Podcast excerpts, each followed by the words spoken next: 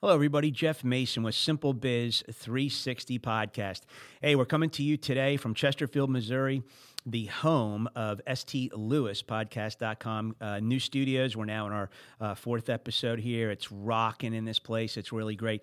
Hey, again, just to kind of refresh who are we? What are we? What do we do? We wrote a book uh, published on September 30th. Uh, it's called Simple Biz 360 Timeless Business Tools. 255 of these babies in this book. Uh, it can be found on Amazon. You can go to our website, simplebiz360.com, if you want to um, buy it. You know, click on uh, Amazon straight from there. We do blogs, we do some uh, Tuesday tip videos, and we do a weekly podcast. We're trying to be 10 to 12 minutes.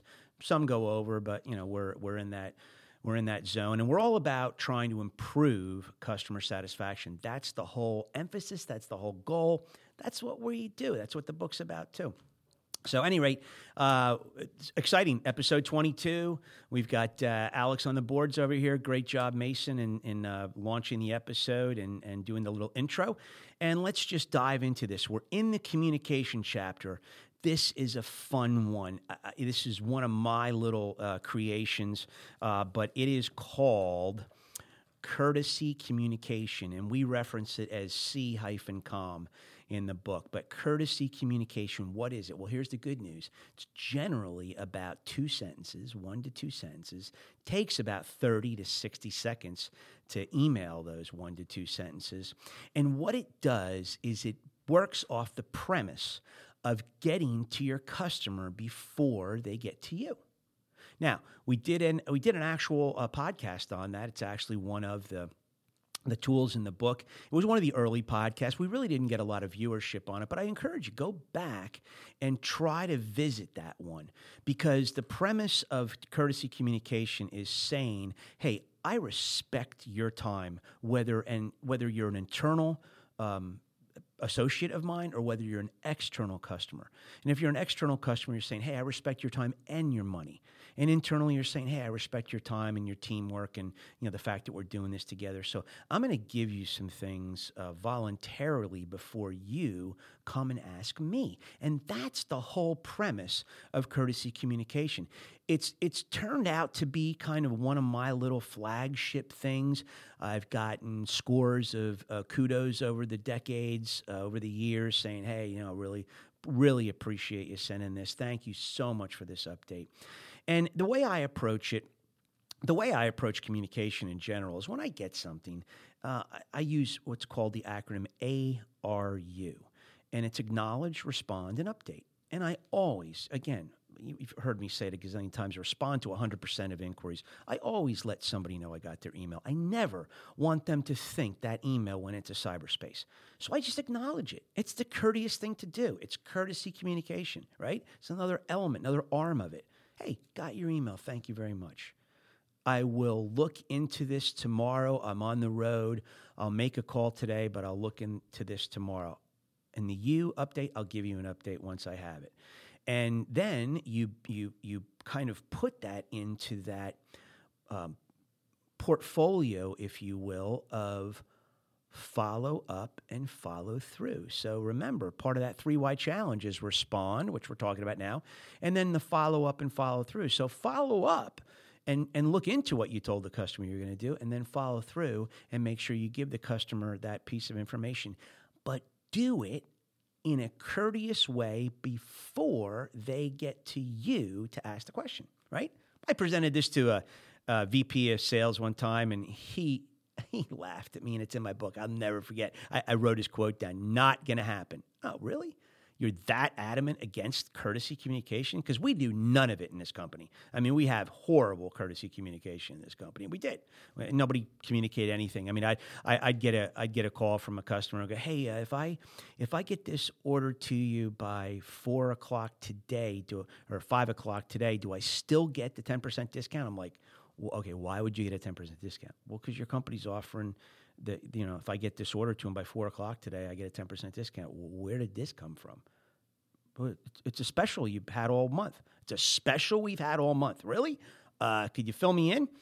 Guy sends me a flyer on it, and you know nobody ever told me. It just you know it happens all the time. It's just, but you don't want to do that, right? You want to provide courtesy communication for your customers. So what does it do?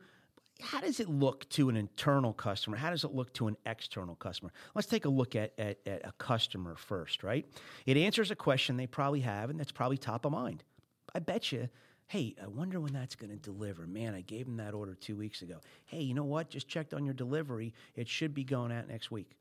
Um, awesome. Great. The guy just, uh, I was just thinking of that.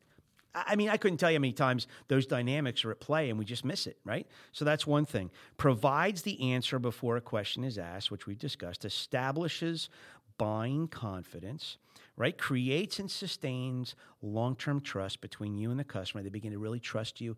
People buy from people they like, right? So they really start to like you. They start to see you as professional. You're winning the middle, right? You're not an either or proposition. You're right there in their sweet spot. It enhances the perception that you are taking care of their money, right? It's perception's reality. We've said it a million times. It is. Perception is not fact. It's reality. It's based on what people think, what, what, how they perceive you to be handling them. That's just how it is. It's it's the law of Iwi. It is what it is. It just doesn't change, right? Um, demonstrates that you value their business partnership. Offering this courtesy communication, you're showing them, hey, you're important to me. I, I want to let you know that through how I handle your business transactions. And then enables you to create and deliver on expectation timelines. You you establish the expectation, it's now created, it's stated, and now you make sure you follow up and follow through on it to, to give it that connectivity, weave that thread together through all the elements to, to bring that home, right? So that's what it's all about. So, what does it do for an internal team member. It shows you value their partnership as well. It demonstrates respect for their time, which we've discussed, answers questions they're thinking about as a team member, as an associate, as a cubicle mate down the hall, you know, if you're a bigger company, uh, as a remote uh, access employee who who don't forget those remote employees sometimes, you know, they don't know they're not at the water cooler. They're not hearing some of this stuff. There's a lot of meetings that take place in corporate America in corporate um, conference rooms that these remote folks never touch, see, hear, or understand. So, you know, try to include them on it. Uh, paves the way for a stronger partnership, enables your partners to do a better, faster job. Now, think of that internal one step further. It's now your vendors. So, now your suppliers. Are you going to incorporate courtesy communication with your suppliers? Why not? Then, when you need that person to go the extra mile, do you think they do? I think they do. I think they go extra miles more than a couple times. So include them in it. They're your suppliers. The more they do things successfully and in a timely manner and in a professional manner for you, the better you look to your customers, the better the perception is from your customers about your company because you've got your suppliers tied into liking you, right? They don't see you as, oh, I you know because a lot of times what happens in that in that dynamics is they tolerate you. They go i hate this guy. I hate this girl. I'm going to tolerate this because i need the money but you know can't wait for it i just wish this guy would never call me again or never ask me questions. I can't stand dealing with them they tolerate it. Don't. Give them give them the reasons to like you. Give them, give them the best reasons you possibly can and that i think you'll find is embedded in the whole formula of courtesy communication. Prevents task duplication by uh, other partner associates. How many times have you run into that, those of you in corporate America, where you go to do something, you spend 35 minutes on it, three and a half hours, three days, I don't know, and someone else has done it. Someone else has beat you to the punch, and no one's connected the dots. No one's talked to each other. There isn't that courtesy communication taking place. Hey, don't go get that tracking number. I already sent that to the customer. Oh, thanks you know, or you know, the customer asked me to look into this and do the exchange, do the RA number, and, and set up the uh, return authorization. I took care of it. Uh, Jim, Sally, ah, oh, great. Thank you so much for letting me know. I was just about to do that after lunch. It knocks all that stuff out. It, it, it, co- it brings cohesiveness to the team. It, it, it makes the team work and click a little better. It, it, it prevents backpedaling. Eh, hey, you're a corporate manager, you're an owner of a corporation, you're an owner of a small business, solar, you know, you've got other employees, if, if that's who's listening. Hey, you don't want them spending their time backpedaling or doing task duplication. You know, mix this into the DNA of your management um, um, edicts and how you want to run the company. Let these folks en- enjoy and explore and learn and and adopt courtesy communication. It also helps everyone just be up, more up to date with things. It brings people up to date. It's just a it, it, just a nice thing to do. So, courtesy communication tool number 169 out of the communication chapter. Um, really a cool thing if you can adopt it. And I, I can tell you with great, great authority the majority of these kick in Pareto's principle, if you want, the majority of these take, you know, it's one to two sentences, three sentences maybe. 30, 60, 90 seconds, boom, you're done, and you're making people really happy. All right. So that's a little bit about that. So let's jump into the Lost in the Shuffle track for today. So let's let's rewind the clock to the um, you know the counterculture movement in Haight Ashbury in San Francisco in the late '60s. Right, some pretty notable bands came out of that whole movement. Grateful Dead, I'm sure you've heard that name. I'm sure you've heard Janis Joplin uh, and Big Brother and the Holding Company. You've heard of Jefferson Airplane. We've got Santana in the mix. We've got Quicksilver Messenger Service. We've got Moby Grape. A lot of lot of wild bands, right?